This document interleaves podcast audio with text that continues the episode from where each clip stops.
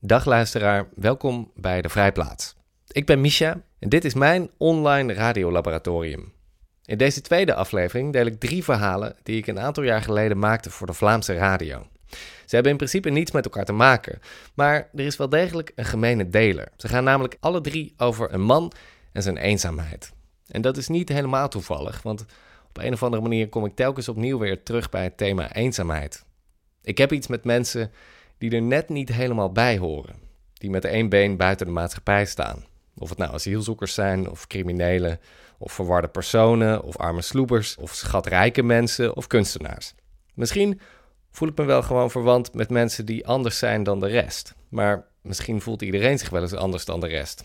Is dat juist een van de weinige dingen die ons mensen verbindt? Hoe dan ook, zometeen het verhaal van een donker kruispunt en één noodlottig moment met grote gevolgen. En ook het verhaal van een nieuwslezer in het holst van de nacht, als bijna iedereen slaapt. Maar eerst de eenzame uitvaart. Een initiatief waar ik al langer benieuwd naar was. Ik geloof dat het rond kerst was, nou, in 2016 of 17. En mijn pitch op de redactievergadering was: de feestdagen komen eraan, dus veel mensen gaan zich weer eenzaam voelen. Wat dachten jullie van een reportage op een begraafplaats met dichter Maarten Engels, die mensen die in totale eenzaamheid sterven een laatste poëtische eer bewijst? Prima, zeiden ze, ga maar maken. Dus toen maakte ik dit. Dit is eigenlijk het beste moment van de dag om hier te komen, uh, rond een uur of vier in een namiddag in de winter, omdat dan de, de laaghangende zon is nu aan het verdwijnen. Dat geeft hier altijd een bijzondere kleur en uh, het is eigenlijk een prachtige plek, Schoonselhof.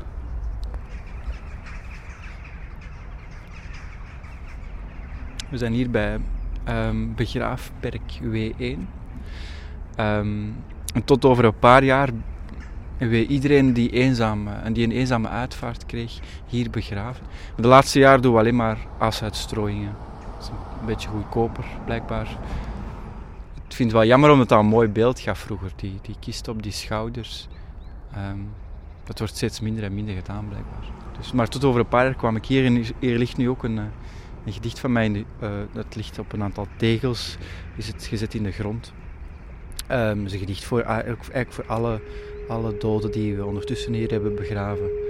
Uh, het zijn er ondertussen al 102, dus best veel.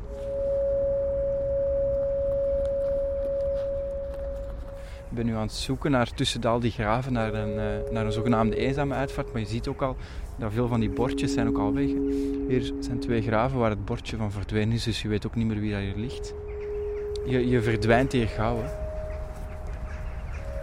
die meneer bijvoorbeeld, meneer EB, in 2012 herinner ik me, die hebben we uh, een eenzame uitvaart gegeven. Dat zie je er dus niet aan. Hè. Hier mevrouw NH hebben we ook gedaan. Ik denk dat uh, Joke van Leeuwen daar een gedicht voor heeft geschreven. Uh, en die meneer PVH daar in 2012 hebben we ook gedaan. Er liggen er heel veel bij elkaar plots. Soms gaat het in een, ontzettend snel. Soms hebben we er uh, drie, vier op een maand. Soms maandenlang niks. Uh, is onvoorspelbaar natuurlijk.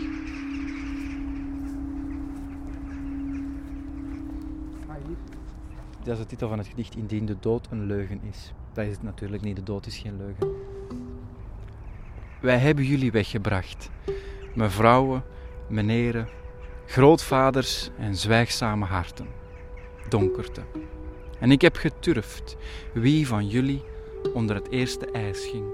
Gevallen blad het mijklokje als een kinderhand wie rond de tafel mist afreist. Wat, wat heb jij met dat thema van eenzaamheid? Um, ja, eenzaamheid is wel een, een, een, sowieso een thema in mijn werk, maar um, misschien is dat ook herkenbaar als auteur of zo, dat je, als schrijver, dat je thuis allee, eenzaam zit te schrijven, voor een grotendeels, maar dat is een ander soort eenzaamheid. De eenzaamheid van deze mensen is vaak niet zelf gekozen is opgedrongen aan die mensen. Eh, dat kan door een sociale situatie zijn, dat kan door armoede zijn. Um, dat is een vorm van uitsluiting, die eenzaamheid. En dat maakt het des te treuriger om zo te eindigen um, in een kamer in de stad ergens, naamloos. En daarom, daarom doen we dat project eigenlijk. Um, dat we met een tiental dichters een gedicht schrijven voor die mensen, zodat die toch nog een naam terugkrijgen. Maar je noemt hun namen niet. Ja, dat is het probleem. Hè? Want ik, zoals je merkt, ik gebruik de initialen, dat is omwille van de privacy. Er is niemand die daarom heeft gevraagd om een gedicht te krijgen. Dus een beetje dubbel. We proberen ze enerzijds een naam terug te geven en een gezicht terug te geven. En anderzijds verdwijnen ze ook wel terug naamloos of, of met initialen terug, uh, terug onder de grond.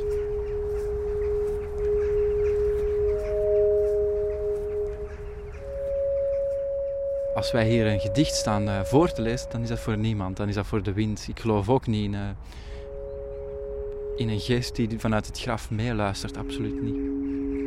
Um, dus je leest dat voor, voor jezelf en voor die persoon, voor de personen die er aanwezig zijn, de begrafenisondernemer.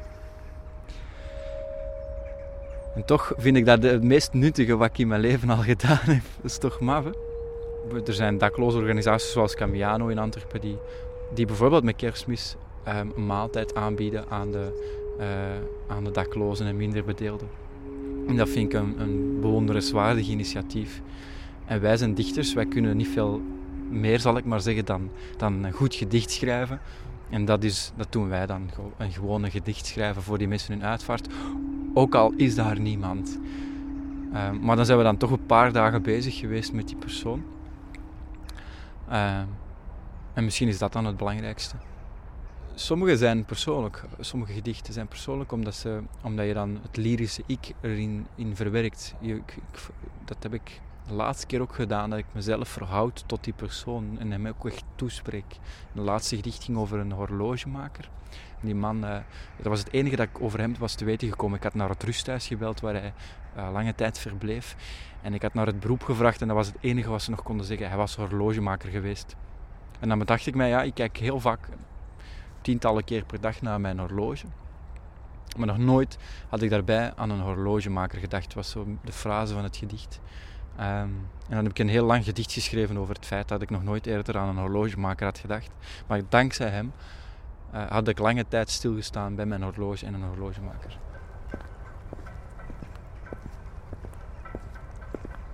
Het grootste verwijt dat je kan geven natuurlijk aan ons project is dat het te laat is. Hè. Ik bedoel, komen in actie als iemand al dood is. Niemand heeft daar wat aan. Ik geloof daar wel in, of ik vind dat wel een daad van verzet tegen tegen onverschilligheid en tegen, uh, tegen naamloosheid en tegen eenzaamheid. Het is een daad van verzet die perfect past in de poëzie. Staan roepen op een leeg veld.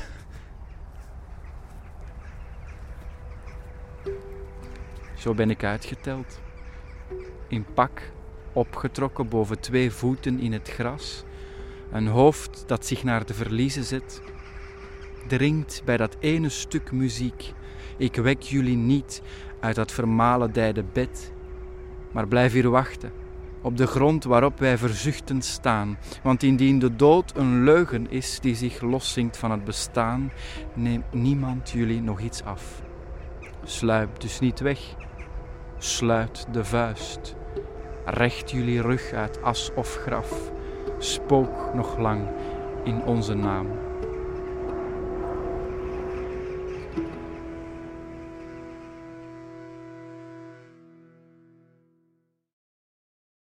Het volgende verhaal gaat over iets dat iedereen met een rijbewijs kan overkomen. Gelukkig gebeurt het maar zelden, maar als het gebeurt, dan verandert het je leven.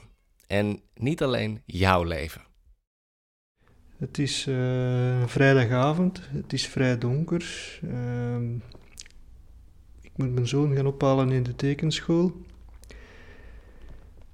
En ja, dat is een ritje dat ik uh, praktisch elke week doe, dus uh, heel makkelijk, dichtbij. En plots op een kruispunt, uh, ja, ik stond aan een stoplicht, eh, links en rechts rondgekeken voor ik vertrok. Sla ik linksaf en hoor ik een enorme knal. Ja, dat is gewoon een doffe slag. Iets dat ik denk van, wat is hier gebeurd? Dus ik wist absoluut niet wat er gebeurd was. Maar ik zag wel dat mijn vooruit verbrijzeld was en dat vond ik heel raar. Dus ik heb in een reflex uh, gestopt en in mezelf gedacht van plankgas, ik wil hier weg vluchten. En anderzijds, nee, ik moet hier uh, helpen, hier is iets gebeurd en, en uh, ik ben de enige in de buurt die nu iets kan doen. aan de kant van de bestuurder was niks te zien. Dat was heel bizar.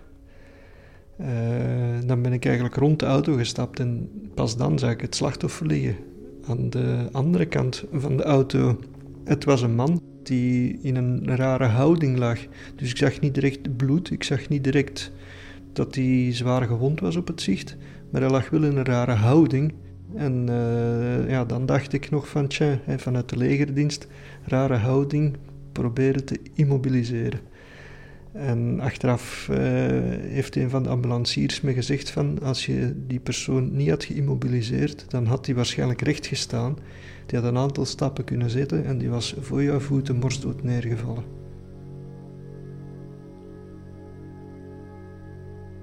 Hij was nooit buiten bewustzijn, uh, maar hij was wel versuft.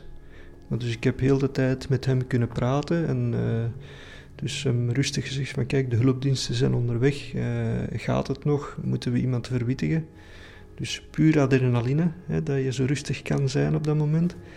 En ik herinner me ook nog, eens dat de hulpdiensten dan ter plaatse waren, nou, dan heb ik terug zo'n een, een periode van een aantal minuten dat ik totaal niet meer weet wat er gebeurd is. Dus ik had totaal niks zien aankomen. En het beeld dat altijd terug voor mijn ogen kwam was die verbrijzelde vooruit, een donkere nacht. En ja, dat is iets waar ik bijna dag en nacht mee geconfronteerd werd met dat beeld. Uh, en om die situatie te kunnen begrijpen, hè, weet ik nog dat ik hier dezelfde nacht met een speelgoedautootje van mijn zoon geprobeerd heb om de situatie na te bootsen, eh, om proberen te begrijpen wat ik gemist had. Ik was hier in, in de living op, eh, op de vloer aan het proberen na te bootsen hè, met een speelgoedautootje van hoe kan dat nu dat ik die persoon niet gezien heb. En uiteindelijk mijn conclusie die nacht was eigenlijk, die persoon stond op de vluchtheuvel, die lichtkegel stond vooraan, het heeft me waarschijnlijk een beetje verblind. En dat is dan ook de reden waarom ik hem nooit gezien heb.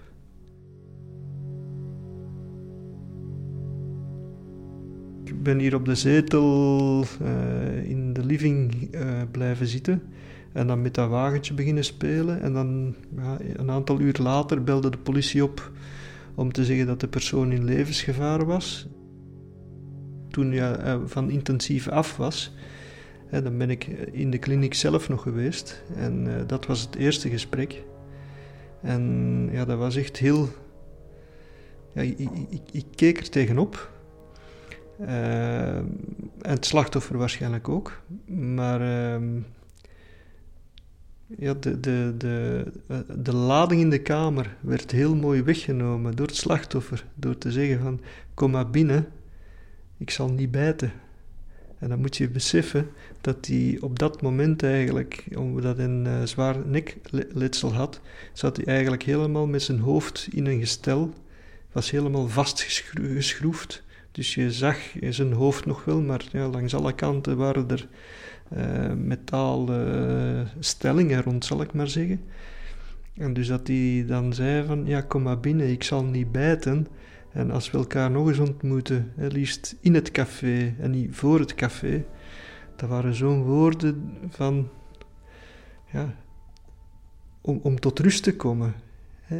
We zagen er waarschijnlijk allebei tegenop en toch kon hij bij zo'n kwinkslag dat gesprek direct tot de essentie brengen van we willen elkaar begrijpen, we gaan elkaar geen verwijten geven.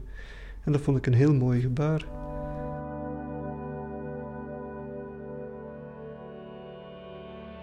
Ik had een enorm schuldgevoel. Uh, waarschijnlijk is dat ook de reden waarom ik uh, direct ben uitgestapt. Ik voelde me direct betrokken bij het ongeval.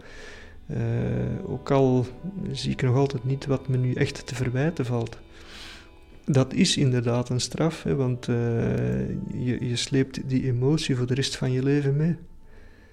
Alleen ben ik blij dat ik naast dat schuldgevoel niet echt iets fout gedaan had. Ik kan me voorstellen als je op zo'n moment gedronken hebt, of je hebt te hard gereden, of je hebt het rode licht genegeerd, dan kan je jezelf voor de kop slaan en zeggen: waarom heb, heb ik dat in godsnaam gedaan? Dit had kunnen vermeden worden. In mijn geval zie ik echt niet hoe ik dat kunnen vermijden. Ik heb het slachtoffer achteraf nog een aantal keer ontmoet. En op een aantal momenten heeft hij best harde dingen gezegd, maar op een rustige manier. Zoals? Ehm, dat hij liever dood had geweest omdat eh, zijn revalidatie best wel zwaar geweest is. En omdat hij aan zijn relatie is toen op de klippen gelopen na het ongeval. En als gevolg van het ongeval. Ja, dat zijn allemaal dingen die ik wel ergens kan begrijpen. Maar het komt best wel hard aan. Want ik was heel blij dat hij niet overleden was.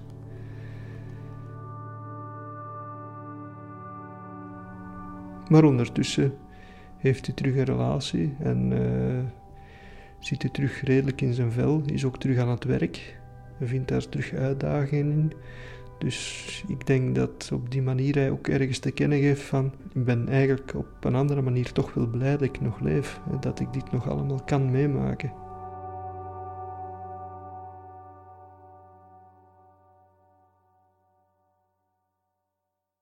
Tot slot een verhaal over Chris van den Abelen, een populaire Vlaamse journalist die een burn-out kreeg.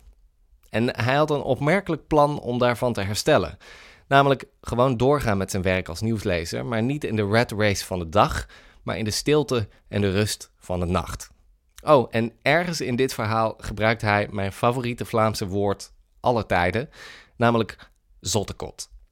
Volgende week een nieuwe vrijplaats, maar nu eerst de nachtnieuwslezer. Goedenacht, tot morgen iedereen. Tot morgen. Goed thuis.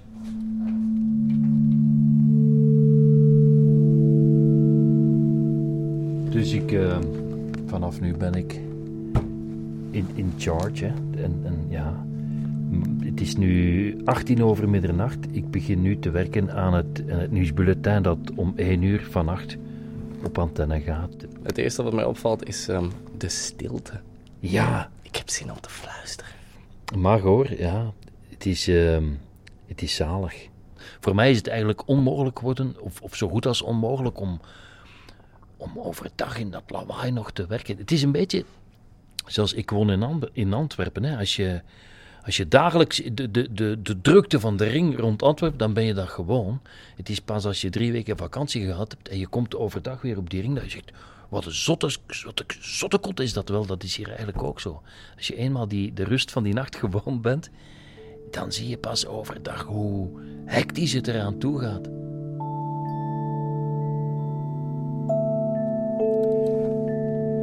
Zoals je ziet is de laatste telex die binnengekomen is een Iets over het Belgisch kampioenschap beachvolley. Wel, dat zal het nieuws van 1 uur niet halen. Um, ja, en dan kijken we. Weet je, geweld in Nigeria. Een man die gestorven is, die onder een boom gesukkeld is in Wallonië. Een zwemmeeting in Hassel. Veel sporten, want het is nu, we zijn nu Dit kan wel eens een leuk bericht zijn. L'ancienne montre du général MacArthur vendu. Dus het, het, het oude uurwerk van General MacArthur is geveild voor 67.000 eh, euro. Kijk, dat ga ik geven.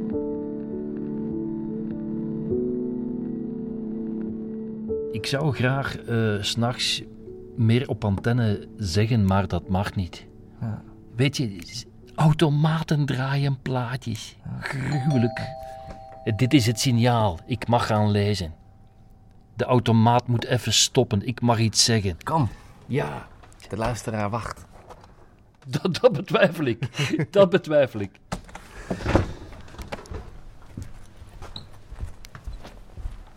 Dit is de route.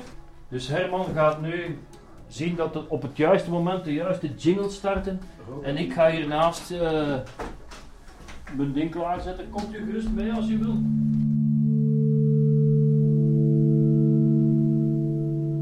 Je hebt collega's die, die dit werk absoluut niet willen doen, omdat ze er niet in slagen om overdag te slapen. Dat geluk heb ik dat dat, dat wel lukt. Dus uh, ik slaap voormiddags. Uh, je, moet, je moet er wel iets, iets voor over hebben. Dus als ik de nacht heb, slaap ik niet met mijn partner. Omdat, uh, weet je, je komt dan thuis om, om vijf of om zes uur. En voor haar is, is dat het begin van, van de dag, voor mij het begin van de nacht. En dan, dan botst dat, letterlijk en figuurlijk dan is zij geïrriteerd omdat ik haar wakker maak terwijl ze nog een uur zou kunnen slapen. Ik word dan een uur later geïrriteerd omdat zij opstaat. Dus dat is, dat is een van de weinige dingen die, die minder leuk zijn. Als ik de nacht heb, dan slaap ik alleen. Ik herinner me, in het begin dat ik de nacht deed, dat ik, toen ik vlak bij huis was, een slaap gesukkeld ben aan het sturen voor een verkeerslicht. Dus het was rood en ik viel gewoon in slaap. En misschien, misschien maar enkele seconden, maar mij beseft van ja, ik ben, ik ben weg. En dat is effectief gevaarlijk. Dus, dus je kan dronken zijn, maar je kan ook slaapdronken zijn. Tafel een beetje naar omhoog aanpassen aan mijn eh ellebooghoogte. Het is, en, en, en nog zoiets, als je, als je zit, dan begint mijn maag alles te grommen. En dat heb je niet als je staat. Dus kle- kleine reden om toch maar te staan. De hoofdtelefoon aan, ja. Ook zo'n ritueel.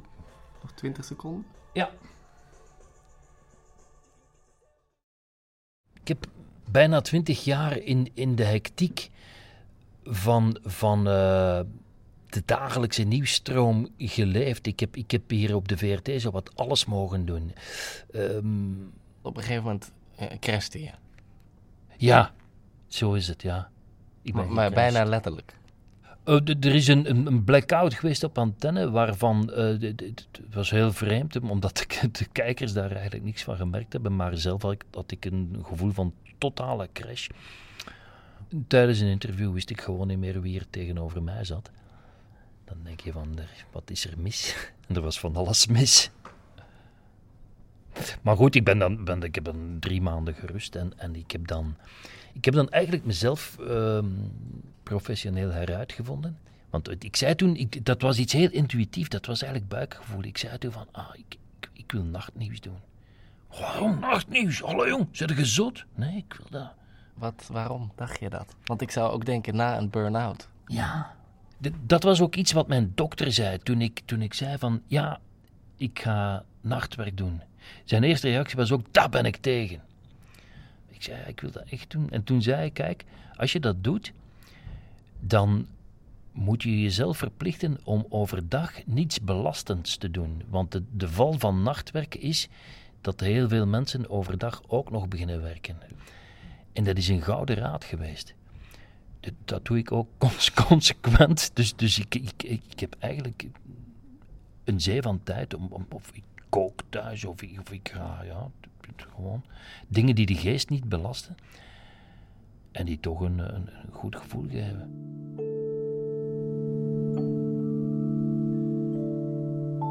Het is 23 over 2 en als je een reportage maakt over nachtwerk, dan moet je eigenlijk bij deze man zijn, mijn goede collega Dimitri van de Veiligheid, die enkel nachtdiensten doet, Dimitri. Enkel. En die dat ook met een passie doet. Ja. Ongelooflijk, Ja, ja, ja, ja, ja. Dus de nacht, dat moet je wel graag doen hoor, meneer. Ja, ik heb ooit eh, een keer eh, het, het geluk of het ongeluk meegemaakt om een dief te stekken.